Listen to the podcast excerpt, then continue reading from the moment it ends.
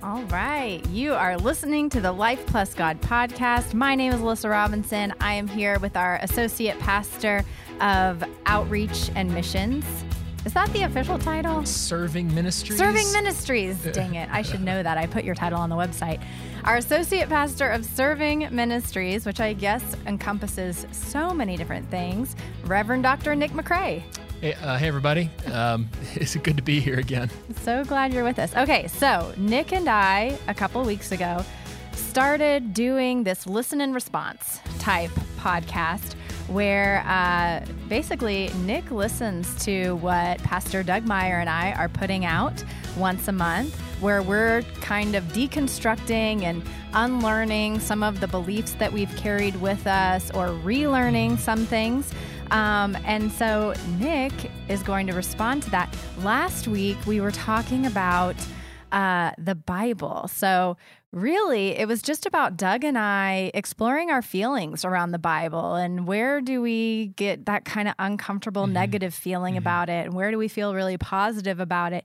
But it was really all based in feelings. And so I put it out to Nick and I was like, hey, I really want you to put your seminary hat for us this week and uh, come at it from a more scholarly perspective, helping us understand the the uh, basis of the Bible, how it was put together, all of these things. So he's going to go through that for us. But also, he sent me a ton of questions asking me about my beliefs on scripture and uh, trying to understand where I was coming from. And so maybe for the first time ever, I'm going to get interviewed and grilled a little bit. We'll see what it's like for me to be on the other side of the conversation. But he had some really, really great questions. So I want to get to those. But first, accounting for cultural and historical context mm-hmm. was one of the things that that Doug and I talked about. And so if we take the letters of Paul mm-hmm. as an example, if I'm imagining Paul and him writing these letters, I cannot imagine he would ever foresee these being becoming a part of mm-hmm. scripture. Mm-hmm. Um, it's almost as if someone like took my emails that I mm-hmm. had been writing to individual people and decided these emails are the word of God. Right. And I don't, I wonder what Paul would think about that um, because they were very specific letters to right. a very specific yeah. group of people in a cultural time of depending on what these people were dealing with, mm-hmm. what troubles they were having. And then another piece of context, and I, I take issue with Paul all the time because I think that sometimes the church gets caught up in following Paul instead sure. of following Jesus.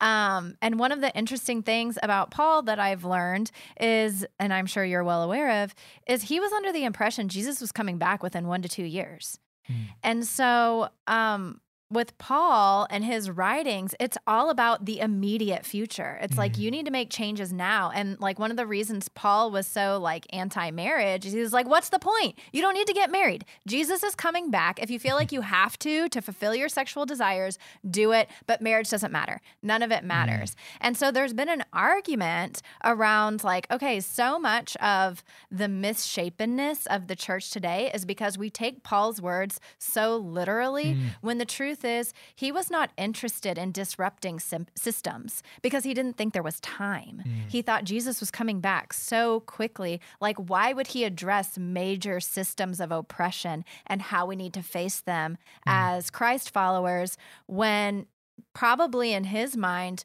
there's no possible way we'll be able to disrupt any systems of oppression. Just think about like your individual journey right. and how you can best mm-hmm. follow Jesus in this limited time that we have. Mm. And now here we are 2000 years later just yeah. like taking Paul's word at literally a scripture and it so things like that just kind of mess with my head. Mm. Yeah, so that, that's a that's a really that's a really excellent question because um, so, so what you're expressing is a uh, yeah is a is, is a popular uh, common scholarly scholarly opinion about uh, how to interpret certain parts of Paul's letters, and I think that is possible. I think well the sort of background to that is I think that Jesus even Jesus says uh, you know nobody knows when he, Jesus is going to come back. He says, not even the Son knows, only the Father, right? So in in in his this sort of uh, interesting way in which Jesus is is in, in, incarnate, right? He says even even sort of even right now in this form, like I don't have uh, I don't have the knowledge about that, so to tell you about it. And so I guess what I would say is is uh, Paul uh, you can certainly read it that way. You can also read it as say as him saying, look, we don't know when this is going to happen. It could be tomorrow. It could be the next day. And and honestly, that's kind of what Jesus had said, right? And so I think that's good advice. I mean, well, um, it's, it's good advice to live every day as though it could be today on the other hand, I see what you, I sort of see your point, right? That does that lead then to um, complacency, um, right? Complacency, yeah. sort of like okay, maybe we just sort of let the status quo be because this other thing's going to happen. I think that's, um, I think that is possible. I think um, people don't give Paul enough credit for the ways in which he does challenge those those systems. So, for instance, if we look at the letter of uh, of uh, of Philemon or Philemon, however you pronounce it, different scholars pronounce it different ways. I like Philemon. You'll see that. Um, so, what he's talking to is essentially uh, an escaped slave is the subject of the letter, and he's writing a letter back to the the master of that slave, and he is. Um, uh, sort of uh, you know commending the, the the master of that slave to sort of like um, uh, to, to, forgive him that if this slave had owed anything to him because of his of what had happened that, that to to, to uh, you know that Paul would pay it. Essentially he's he's encouraging this master to recognize the humanity and the equality of of uh, this person who happens to be in his in his service. And he even says uh, make sure you get a room ready for me because I'm coming to visit you right? And he says and he says something like um, you know um, you know, I, I, could, because of all that you owe me, the authority that I have, I could order you to do this, but I'm not going to do that because I know that I don't have to, right? And so, if you when you read that letter, you come to see that what Paul is doing is he's he's really subverting in some ways that kind of relationship, and he is. Um, and it's not just there there's other places as well so i mean certainly you, you don't read it and come away with seeing like a 21st century version of how we would imagine ethics would be and human mm-hmm. relationships you don't come away with that that's true but but Paul, and this is, and it's not just like conservative scholars who who who are saying this. There, there are other scholars. I remember reading. Now it's been a long time since I read this book, but I remember reading a book by Karen Armstrong, uh, uh, who essentially is trying to, uh, to, to rescue the, the, the legacy of Paul, and she is very much not a a sort of conservative. She she's not invested in conservative evangelical type of uh, viewing of Paul, but she uh, and she has a particular way of doing this. But she she wants to sort of point out those parts in Paul that are actually challenging those status quo, that are actually elevating women, elevating um, uh, um, slaves, various other kinds of things like that. So it's it's I guess I would say is is um, yeah, like I, I I get where that reading of Paul comes from and why that's such a, a popular scholarly um, image of, of what Paul is doing. But I don't think that's a necessary way of reading it. And I think that there are other ways of reading it that have um, really strong integrity as well. So, um, and I find the other ways more convincing, uh, having spent time, you know, the, the, more that I read Paul. Um, and I think the thing too is, I, I, I know what you mean as well about how people um, uh, there caused to be this, this, pushback against Paul as a whole. Uh, the idea that like, well, people are reading Paul instead of Jesus. Why don't we go back and like do what Jesus said and kind of not worry about what Paul said? The, the problem there, I think, is that there's this assumption that what Paul said and what Jesus said don't go together, that they're not compatible. Um, and there's also this notion that Paul is like coming and, and either changing or messing up or in some way wrongly interpreting Christ. Uh, I think if we look at the book of Acts, for instance, um, which it really does make cleanly that transition from the Gospels. Luke's Gospel in particular is written by, by the same author as the Gospel according to Luke, um, and we see the narrative of of Paul and how his sort of conversion happens, how he makes that transition from persecutor to sort of like the the big missionary of the church. Um, uh, we we come to see that there is a there is a really there's a very organic continuity, and also when we come to this, think about. Uh, and this this goes for not just Paul, but for the whole New Testament. In addition, uh, after the the um, the Gospels, to say that you know wh- where do these letters, where do these writings get their authority? And they get the ultimately they get their authority from Jesus because Jesus tells his apostles, right, go uh, in the end of Matthew's Gospel, for instance, go into the world, uh, baptizing them in the name of the Father and Son and the Holy Spirit, and teaching them to obey everything that I have taught you. Um, of course, Paul wasn't there when that happened he comes later he has a kind of more unusual experience of christ. But in the same way christ sort of encounters him in the book of acts and commissions him to go and teach what he has learned from christ. And so um, and so, if we follow the thread of the narrative of the New Testament, um, I think that the, the idea then that Paul is somehow coming in and like changing or adding onto or messing up the the the, the, the teachings of Jesus is um, uh, not quite right because he's been sent by Christ to teach and to interpret what Christ said, and I think um, I think that's what he's doing. Yeah. But. Well, well, one of the questions that that you had for me mm-hmm. is uh, when would you say your understanding of scripture began to change? And I'll say one of the things, and it, I'm trying to connect it to some of the things that you just said. Um, one of the things that still kind of rubs me the wrong way, it's not necessarily the scripture itself, mm-hmm. it's the way it's been used. Right. And um, I think that the interpretation of um that that you explained this is going to sound ugly. I don't want it to sound ugly. So know okay. that it's not I'm not trying to come across any type of way. I got you. I think it's easy to have that interpretation when you're not an oppressed person. Yeah. yeah. And you have not scripture has not been mm-hmm. used as a um form of oppression mm-hmm. against mm-hmm. you. And I think of like there are scriptures from the Old Testament as well as Paul's letters that have been used to say women don't belong mm-hmm. in leadership in right. the church. There are same scriptures used to say uh, slavery is not wrong, slavery is of God as long mm-hmm. as you treat your mm-hmm. slaves well. Um, when we collectively, our ethic now, we know owning another human being is wrong. Mm-hmm. Seeing humans as property mm-hmm. is wrong, mm-hmm. whether it be women or people of color right. or whatever. The Jewish slaves that mm-hmm. were in scripture, like it was wrong. Mm-hmm. And that's a hard line.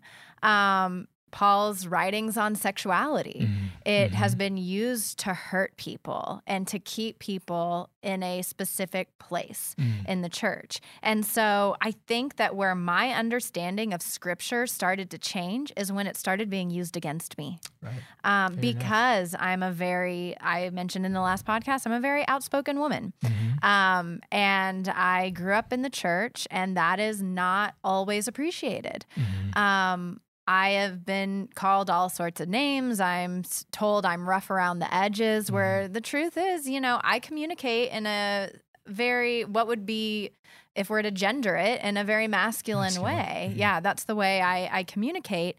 And um, when scripture started being used against me to shut me up, mm-hmm. that's when I was like, something's wrong. Mm. Something is absolutely wrong because if you are representing Jesus, I don't worship the same Jesus as yeah. you. Yeah. Yeah. Um, and so I think that when you come from a background, and mm. not to say like I'm the most oppressed person in society, I'm not at all. I mm. still have so many privileges as mm. a white woman. Um, but I see glimpses of oppression thrown at me through scripture. And I'm, you know, oppressed people throughout history have seen this when the truth is like if you read scripture it's all about freeing mm-hmm. like mm-hmm. releasing people from oppression but somehow that got lost and I, i'm so it's so difficult um to understand. So Doug did end up buying me the book Feminist uh, Interpretation of the Bible. Oh, good. and it's really interesting. I love it. But one of the things that it talks about is um, as women, what can we, how does scripture speak to us when it was written by men in a mm-hmm. patriarchal society and is also 2000 years later interpreted in a patriarchal society mm-hmm. mm-hmm. um, where are we like where is our voice mm-hmm. and so the whole book i've only read the intro but the whole book is about finding the feminine voice in scripture and talking about more inclusive language of like why do we call it god's kingdom mm-hmm. when it could be god's realm mm-hmm. and that's non-gendered language right. uh, why don't we sometimes pray our mother who art in heaven mm-hmm. as opposed to our father it's just been hammered in us that mm-hmm. it's father son holy spirit and so um, I think that that's what started me on the journey to deconstruction. It wasn't reading the Bible in a vacuum. It Right. wasn't necessarily my upbringing in Mhm. the Christian faith because it was all like love and hugs and Mhm. Oh, you yeah, know yeah. like su- super embracing. uh-huh. Like I've I grew up in the church. Right. Like it was a second family. And then all of a sudden when I was in college and I found my voice, Mhm. the church, not this church, Mhm. but many church people who I did not, you know, realize existed outside of this uh, church swap me down. And we're like, Mm. nope, that's we're not going to do that. Mm. You don't get to speak. Your Mm. opinion doesn't Mm. matter. Like you don't understand. Mm. You don't have the background, Mhm. you know, and and um so I can't think of one particular moment. I was about to ask: Was there a particular experience, or is it just, or is it just that you uh, encountering? Was it maybe in encountering ideas for the Mm. first time, or something? Or if it's not a particular experience, because you're, you're talking about this in the context of being in Well, college. one of them that I did bring up um, with Doug was people proselytizing in the Mhm, quad and mhm. screaming, you know, you're going to hell, only pointing out the women, Right. you're going to Mhm. hell because you're wearing a short skirt Mhm. and, you know, things like that. So that I was like, why did you take time out of your day to bring that message? Mhm, right? Like, what, what are you trying all the to things you could accomplish here? be doing right now, or all the things you could be preaching, why is it this? Yeah, right? why is it this? And then also, um, this this is a silly little thing, but the, it's the little things that Mhm. just chip away at you and eat at you over time. I was co-president of the Wesley Foundation Mm, um, with a friend of mine. He was fantastic, but uh, we kind of, you know, our our pastor of the Wesley Foundation decided, you know what, I think y'all could co-lead this. mm, Um, and what it turned into is he got all of the um, Bible study planning, the worship Mhm. planning, all of that stuff, and I was responsible for meals. And so I would end up Right. cooking for a hundred people on Wednesday night. And if anyone knows me, I do not enjoy cooking. I'm not good at it. You don't want to eat anything that I cook. And I do not feel like there are plenty of people who love cooking or mm-hmm. baking as a service to God. Yeah. I am not that. And so the assumption that I am put in charge of that, it really bothered me because I have so many leadership skills Right. that I felt like were being diminished and I was being given all of the what I would call womanly, Right, which yeah. Uh, not good to gender it, but like Right. womanly activities. stereotypically feminine Yeah. roles, et cetera, And it cetera. wasn't hateful. It wasn't like there was hate speech Right. coming at me in that environment, but It's just me right? being put in that Mhm. role when it wasn't Mhm. like they didn't even ask me, you know, is this something you want to do? Is this something you feel passionate Mhm. about? Where would you like to serve? What ideas do you have for the ministry? It was like, okay, Alyssa's going to be in charge of Mhm. meals. And so it's things like that over time happening over and over and over again. Every church that I've ever gone to, the women's ministry is focused on crafting, Mhm. cooking, and childcare, Mm-hmm. something. Um, and not to say like there are so many women who love that stuff, Mhm. But I don't. And so I've never felt like I properly fit into the gender stereotypes that the church wants to put on me. And so um, it's just a lot of little things. Right. Yeah. So And it's say, hard what to put your finger like. on like an exact moment. They're like, this is the point in time that deconstruction Mhm. started for me. So uh, yeah, I mean, I, I I can certainly see that, right? It's something Mhm. that you you sort of like um, uh, sort of begin to see over time, right? Yeah. And then you and then maybe you hear the stories of others, see it happening to others. Yeah, I I uh, so I can certainly see why someone having those experiences would then come to say, okay, well, who who can I really trust to to help me uh, understand the faith, to help me like get a, a, a vision of the faith that that I, that I can understand, that I can relate to. So, what would you say? Um, so, when it comes to ideas about scripture uh, and that sort of thing, how do you decide? uh, which voices to trust and which Mhm. ones not to like what, what what's the measure or uh, how do you how do you would you approach that So it's that's a really difficult question. I will say my number one spiritual gift is discernment. Mm. So a lot of it, like, it sounds ridiculous, but like, I go with my gut okay. a lot of the times. Mm-hmm. Uh, it's pretty easy for me to recognize false teaching. But one really big red flag for me is the cyclical logic of someone using the Bible to prove the Bible mm-hmm, right. and never going outside mm-hmm. of scripture. Mm-hmm. And I say, but what about this? And then they use the Bible to prove that the mm-hmm. Bible is correct. Um, I don't trust that sure. because then I think, mm, I don't know if you've done your due diligence to look outside of this one book. Mm-hmm. Um, I tend to trust people who will bring in history mm-hmm. and say, hey, historically, I don't know if you know anything about the Romans, but here's what was mm-hmm. happening in the Roman, you know, community at the time and uh, bringing in other thought leaders and saying, hey, here's what C.S. Lewis uh, thought about this, or here's what Richard Rohr, mm-hmm. I mentioned, mm-hmm. thinks about this, and um, to kind of pull in different perspectives and uh, say that there is not one way. There is not one way to interpret mm-hmm, scripture. Mm-hmm. Um, you can just listen to what the Spirit is trying to tell you mm. with each of these, which um, so those are the people that I tend to trust more that I'm like, okay. Because then what that tells me is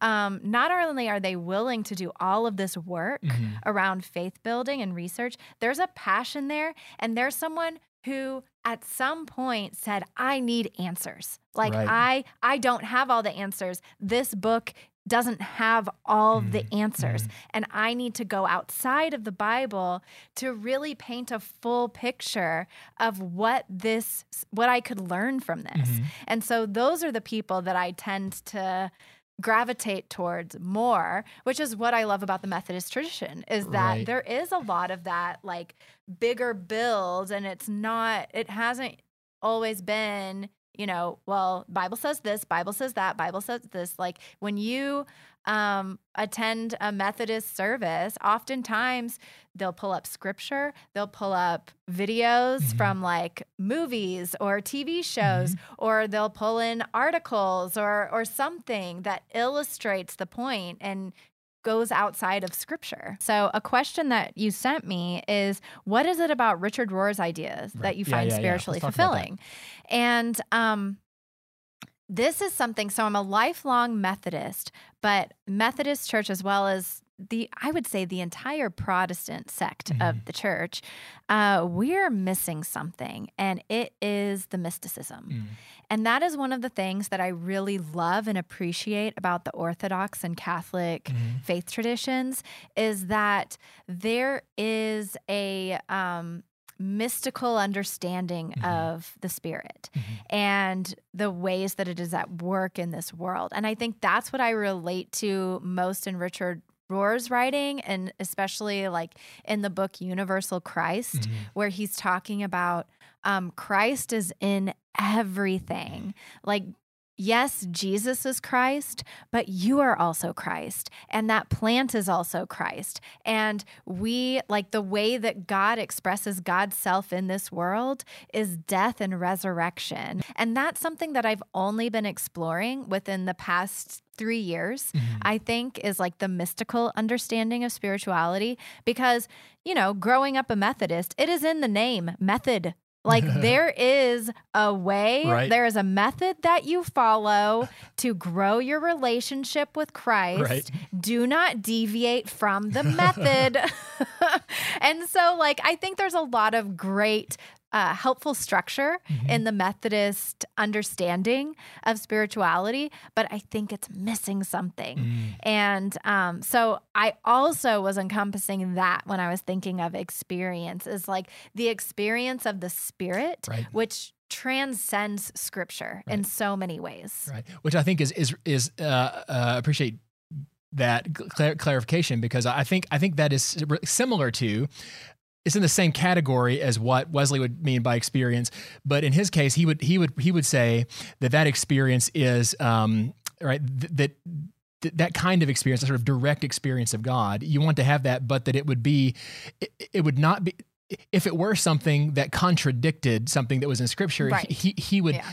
he, he wouldn't he would have a, he would he would not be inclined to trust that because he would see as uh, he would see scripture as sort of giving us um, essentially giving us among other things right not only this this is this makes this is too simplistic but giving us a way of making theological judgments of saying um, that you know what's what can we compare what can we compare these experiences to to know um, is it is it from God is it my imagination is it um, uh, some something harmful? Is it right? These sort of different things, like like in terms of just where is, is this are these uh, experiences coming from? But is there ever the question of like, did scripture get it wrong?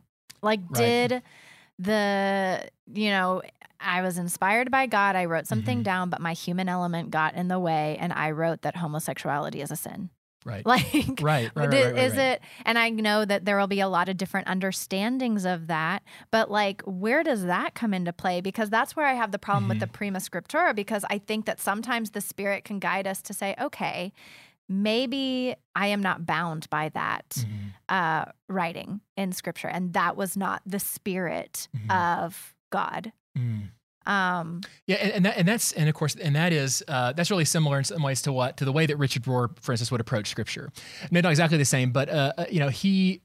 So I, it's been a while since I read the entirety of the of uh, the Universal Christ, but I have reread some of it recently because I was just thinking about it and wanted to make sure I understood kind of the way he, he approaches Scripture. And he has, I would say, yeah, he has a, a way of, of doing that that essentially says, um, you know, um, parts of Scripture reveal certainly reveal Christ, um, and those can we can use those to help understand sort of other things. Um, but there's other parts that don't, right? That, that could be harmful. So some parts are the Word of God. Some parts are, uh, right? If it looks like Jesus, if it sounds like like like Jesus, right? Right. Then and i feel like that's the litmus test Right. is jesus if if you if you claim to be a christ follower Mm-hmm. right the litmus test is jesus not the bible in the entirety mm. and so because there is um a lot it, it's just like you said it spans over 1500 years right. And yeah. and yeah. so, how can we possibly say, okay, everything in this book is absolute? And I think Mhm. that me as a Christ follower, I'm like, okay, if Jesus talked about it, that's something to pay attention Mhm. to because Jesus was I like my understanding of Christ is like God has been trying to communicate who Mhm. Christ is Mhm. for millennia For- yeah, uh, and yeah. through death and resurrection. And then maybe God was like, You're still not getting it. okay, let me make a human like you so that you finally understand it, you know? Yeah. And so if Jesus is that representation of Christ in the world, death and resurrection, how God functions in this world, then that's everything. And sometimes I question, like, why do we even need the rest of it? Why don't we Mhm. just have the Gospels Right. and everything else is like in a separate book that we're like, hey, this can be helpful learning tools, but Mhm. this is not the litmus test for, you know, how the spirit is moving Yeah. in this place. That's that, that's a great observation. It's a great question, and because this that was I had, had the exact same question, and I and I, I there was a time at which it was kind of like okay yeah so uh, and those kind of hermeneutics uh, ways of lenses ways of interpreting sort of made sense to me, and it still makes sense to me. I understand why like why one would approach that. It's like look if Christ is the Word of God made flesh, like if this is supposed to be the like primary, most clear, most direct revelation from God that we have, let's look at, at, at Jesus and then let's see what he says and what he does, and then let's compare everything else to that. And um, I think I actually do think we, we should do that. Well, I guess what I would say is, yeah, I think Jesus is the right starting point for authenticating like how do we how, how do we why do we trust the scripture? How do, how do we trust it? Like why do we need the old testament? What i want to know is what does jesus think about the old testament? What does jesus say about the old testament? And how, how can that help me understand it? And so there's a couple ways to do that. One of those is the approach that richard Rohr and others take eh, which is to say well it sure looks like jesus is sort of contradicting the old testament. That he's saying you know you've heard it said something from the old testament but i say right something that contradicts that. When um, what I've come to see, or what I've come to understand, is is that when we really go and we compare the things that he's countering to the things that are actually in the Old Testament, uh, he's he's he's he's he's what he's correcting is bad interpretation, mm-hmm. is this bad sort of um, you know pharisaical or other bad interpretations. Like for instance, when he says, "You heard you've heard it said an eye for an eye and a tooth for a tooth," but I tell you, right, uh, that that when someone strikes you on the right cheek, to turn the other cheek. Um, well, if you look, actually, let me, let's let me um, well, and, and, and even that better. That would have been a time. Of course, that was before the printing press. Most people couldn't read, and so their only understanding of the scripture was what was taught to them right. from the pulpit of the Pharisees or whoever. Right. And so, yeah, that was pretty pretty crazy of Jesus to be like, "Hey, you've been taught this, uh-huh. but they are getting it wrong." Right, and exactly, because that and that's still edgy, right? And, yeah. You know, it, it, it's it, what he's not doing is saying the Old Testament was wrong. What he is doing is saying all those teachers, the people that have been teaching you about it, are wrong. And that's why they were um, like, "Kill this man." right, right, yes, absolutely, absolutely. Because um, people, people, uh, yeah, the truth the truth can be hard to swallow sometimes. Man, I don't know that. Um, the uh, so so so what, what I want to do is I want to see what what Jesus says about the Old Testament, and you will see things like, for instance, he'll often say later, uh, you know, about how the uh, about about how all the, this, the writings uh, and the law and the prophets were all about him. And there's very many places in in Luke and other Gospels I. I um, if I tried to quote chapter and verse, I would get it wrong probably. But where he says um, it, uh, that right, all the things that they were writing were about me, and then that gives us a clue is to be like. So then we can go and read the Old Testament and see, okay, how is all of this pointing us toward Jesus? How, is, how is it pointing us toward Christ? Um, and we can come to see it as that storyline of like, okay, the, the Bible is, is, everything before is sort of pointing us to, helps us understand what we're going to see when Christ sort of comes on the stage. And so, uh, in the way Jesus uses the Old Testament, he tends to quote it. Uh, as though it is authoritative in some way. Like for instance in the in the desert when when when uh, you know satan appears to him and they sort of have a scripture battle right? That jesus sort of rather than just sort of saying uh, no he says well it is written right? He, so he uses scripture in that way. Um, and and really when we look at the ways that jesus is using scripture he's he's affording it a really high level of authority. And so what I, I, I want to have the same mind about Scripture that that Jesus does, um, and that's kind of how I've come to think about that. And then in terms of the apostles, like the later parts of the New Testament, I, it's kind of what I said earlier, right? If Jesus is commissioning the apostles to go sort of continue the work, then then is these are these things that are being written um, have been recognized we come to see they really they really sort of there is a have, they do have an, ultimate harmony with what jesus is saying as continuations and sort of clarifications and of of what jesus is teaching because we read also once again uh, well, uh, we read also things when he says, like, just looking at the narratives of the Gospels themselves, where he, where he'll say, or we'll, we'll read things like, um, and, and, he did and taught many other things, right? So uh, the, the, the people like Paul and Peter and John can help us to understand the deeper implications, uh, additional things that we don't get. We even get a couple of quotes from Jesus in the epistles that are not in the gospels themselves, like it is better to give than to receive. I always thought that was from the gospels. It's actually not. It's from one of the epistles. Uh, and he said, you know, as our Lord said, it's better to give than to receive. Um, and so anyway, that, that's how I've come to understand the continuity of it, right? How does Jesus think of the Old Testament? Uh, the Old Testament, he, he, seems to say, is about him, is testifying to him, foreshadowing him. And then uh, when he commissions the apostles to go and teach, uh, the, the, these letters would be then what, what it is that they're teaching. And so, um, on the one hand, yes, I think Jesus, like using like a Jesus, Jesus has the lens for how do we interpret scripture? Absolutely. But then what are the implications? Does it mean that we then don't look at the other stuff or that we look at the other stuff and see um, sort of highlight the things that, that that are confusing or don't seem to make sense, or do we kind of look for that internal coherence, the way that they're kind of all part of the grand story of Scripture of from everything pointing to Christ, to Christ Himself, to uh, His message going out into all the world. Mm-hmm. Um, it's a different way of looking at it, but that's the way that's become really compelling to me. Um, well, let me ask you. So, um, what is it about the Bible? You obviously have a deep passion for the Bible. I know you've read through it multiple times. You're a Mm-hmm. crazy person. And so there was a time at the end of last year when you read the entire Bible in 30 days. Yeah. You're bananas. Like, how many? It was hard. yeah, like that sounds miserable. But you have a deep love for scripture. So, what is it that you find interesting or inspiring about the Bible that hits you deeper Yeah. than any other books? Because there's so Mhm. many supporting books that can help you. Uh, deepen your Mhm. understanding of scripture but what is it about the bible for you Yeah, uh, a few things. I, I, I think uh, for, for for one, um, it's that, and this is something that that I had I had already sensed once in a previous read through. But for instance, when I read read it through uh, all in one month, I really began and- going at its speed through the scripture like that, not getting lost in the details, but getting seeing really the broad scope of it in a short time, really did drive home just the um, the compelling nature of its narrative and the um, the the unity of it. And so once again, talking about the unity of Scripture is another thing that that a lot of times you know critics uh, uh, or maybe uh, te- textual critics or various for- schools of criticism tend to highlight the things that don't seem to fit together between the Scripture. But when you just sit and read it from Genesis 1 to the end of Revelation, you see that there is this sort of curvature to it. There's this sort of, there is a, an arc of a narrative that sort of does continue throughout it. And you see the same themes come back over and over and over again.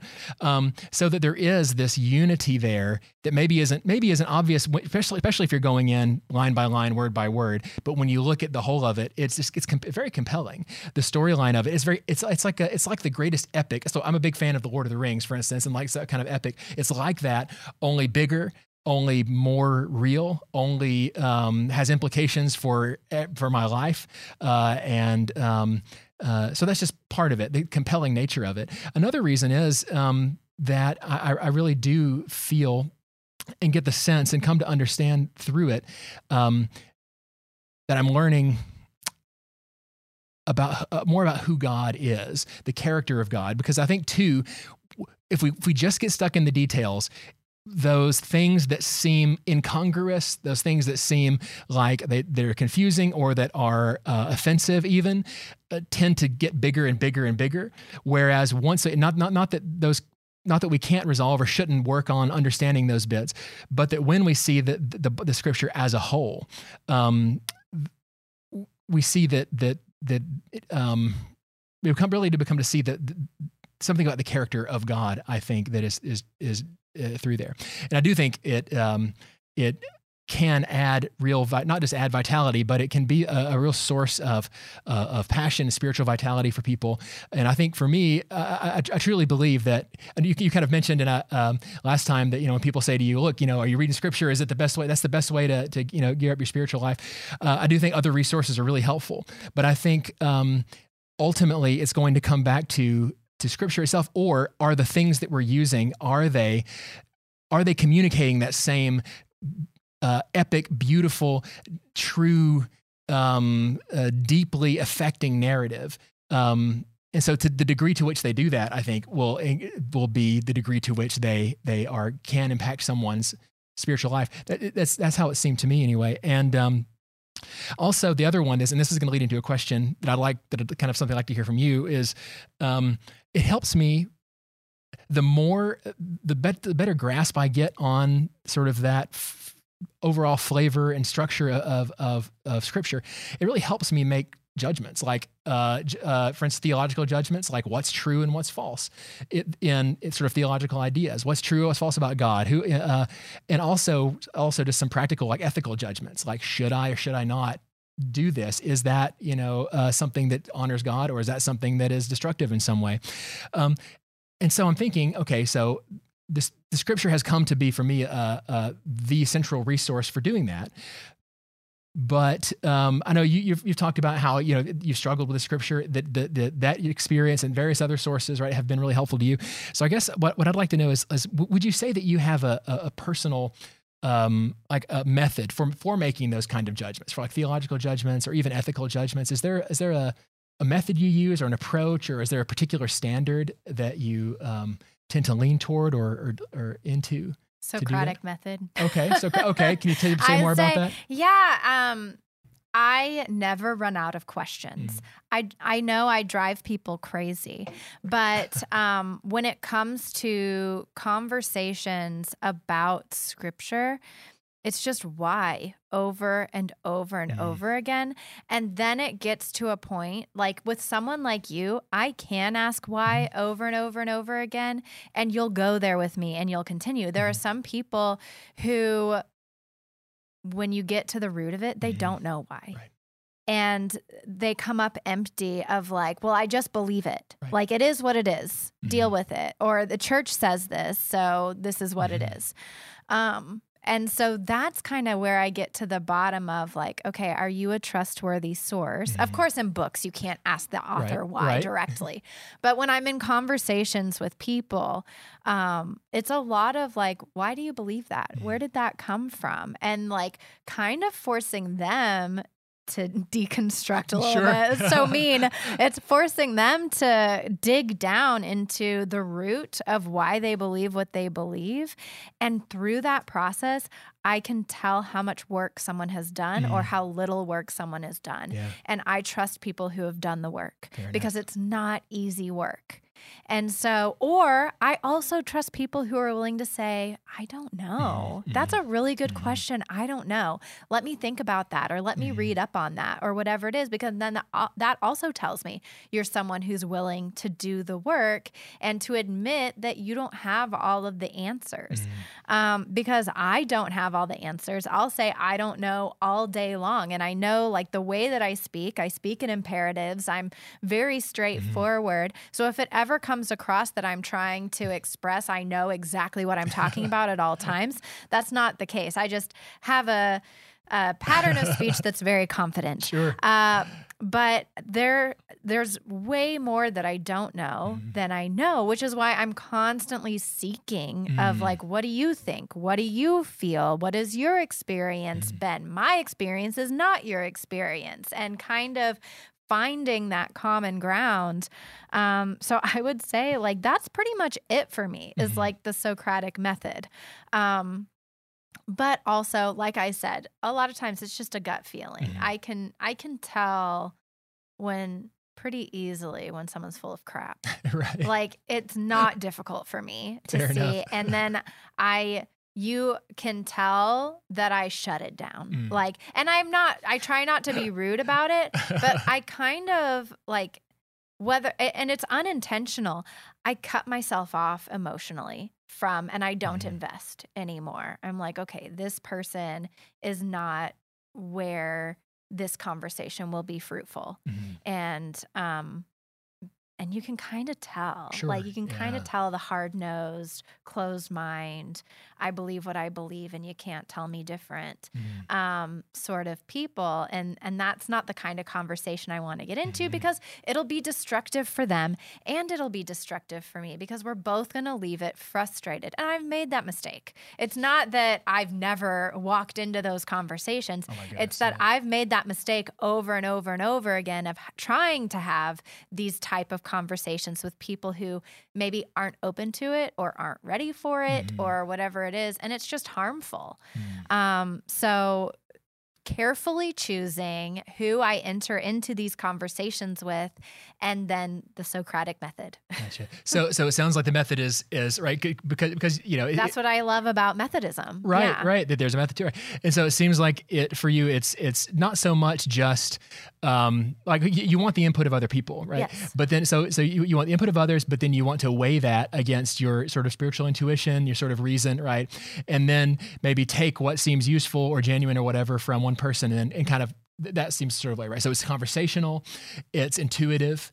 Um, yeah, yeah. Mm. I wish, and I think like we want to say, as Methodists, here's the method, here's the process that you go through. But the truth is, it's going to be different from every single Sure. person. You know, Mhm. we've mentioned Enneagram, there's all sorts of like, we are each individually different people. And the way that I approach spiritual conversations might not work for you, might not work for someone else. And so I can't necessarily put a process in place of like, okay, here's how you can tell if someone is full of crap. Mhm. Here's how you can tell if this is a trustworthy resource. Mhm. Um, you know, and of course, there's like journalistic things with writings that Mhm. there's a checklist of like journalistic integrity or like authorship integrity that you can look through of like, are they citing sources? Are they legitimate they- sources? Are they? Yes. you know, kind yeah. So there's those kinds of checklists that you can go to. Mhm. But spirituality is so subjective Mhm. that um, there's not an absolute process for me. And I think, um, yeah, uh, that makes sense. I, I get that. So when you say spirituality is subjective, and this is one of the th- this is one of the big questions that I that, so this is one of the things I've really had to wrestle with over the years, is that exact question because I remember um, I've, been, I've really been on a journey about that. I had you know, and I guess I c- continue to be. I imagine I'll continue to be on a journey about this I hope forever. so. Yeah, I mean, me Yeah. too. Because I, think I think because we're always going to be, if nothing else, we're always going to be hit by new questions, new situations, new things we haven't read that are going to And challenge there are us. and- going to be things like I see myself as so culturally in tuned. And Mm-hmm. of course, like 20 years from now, I'm going to have, I'm going to be in my 50s and I'm going to have someone in their 20s being like, I don't understand. What is that? I don't, is that, what's that pronoun? I've Mhm. never heard of that before. And like, not, I'll have to like reconstruct the worldview over and over again. Like, the worldview of my grandparents is not the worldview I have today. The worldview I have today is not the worldview that even Generation Right. Z has. Right. So I, it's just constantly being open to, okay, I could be wrong. I could be missing something. All right. Well, we've talked about a lot today. Unfortunately, there is, well, maybe fortunately, there is way more to this conversation. And so, what I'm going to do is I'm going to split this uh, episode into two parts. So, we're going to wrap up part one, and then part two will be released next week where we can continue the conversation around uh, scripture, what we believe, what we don't believe, what we are not sure that we believe, everything. But uh, we will continue the conversation next week, and I hope you can join us. Make sure to come back.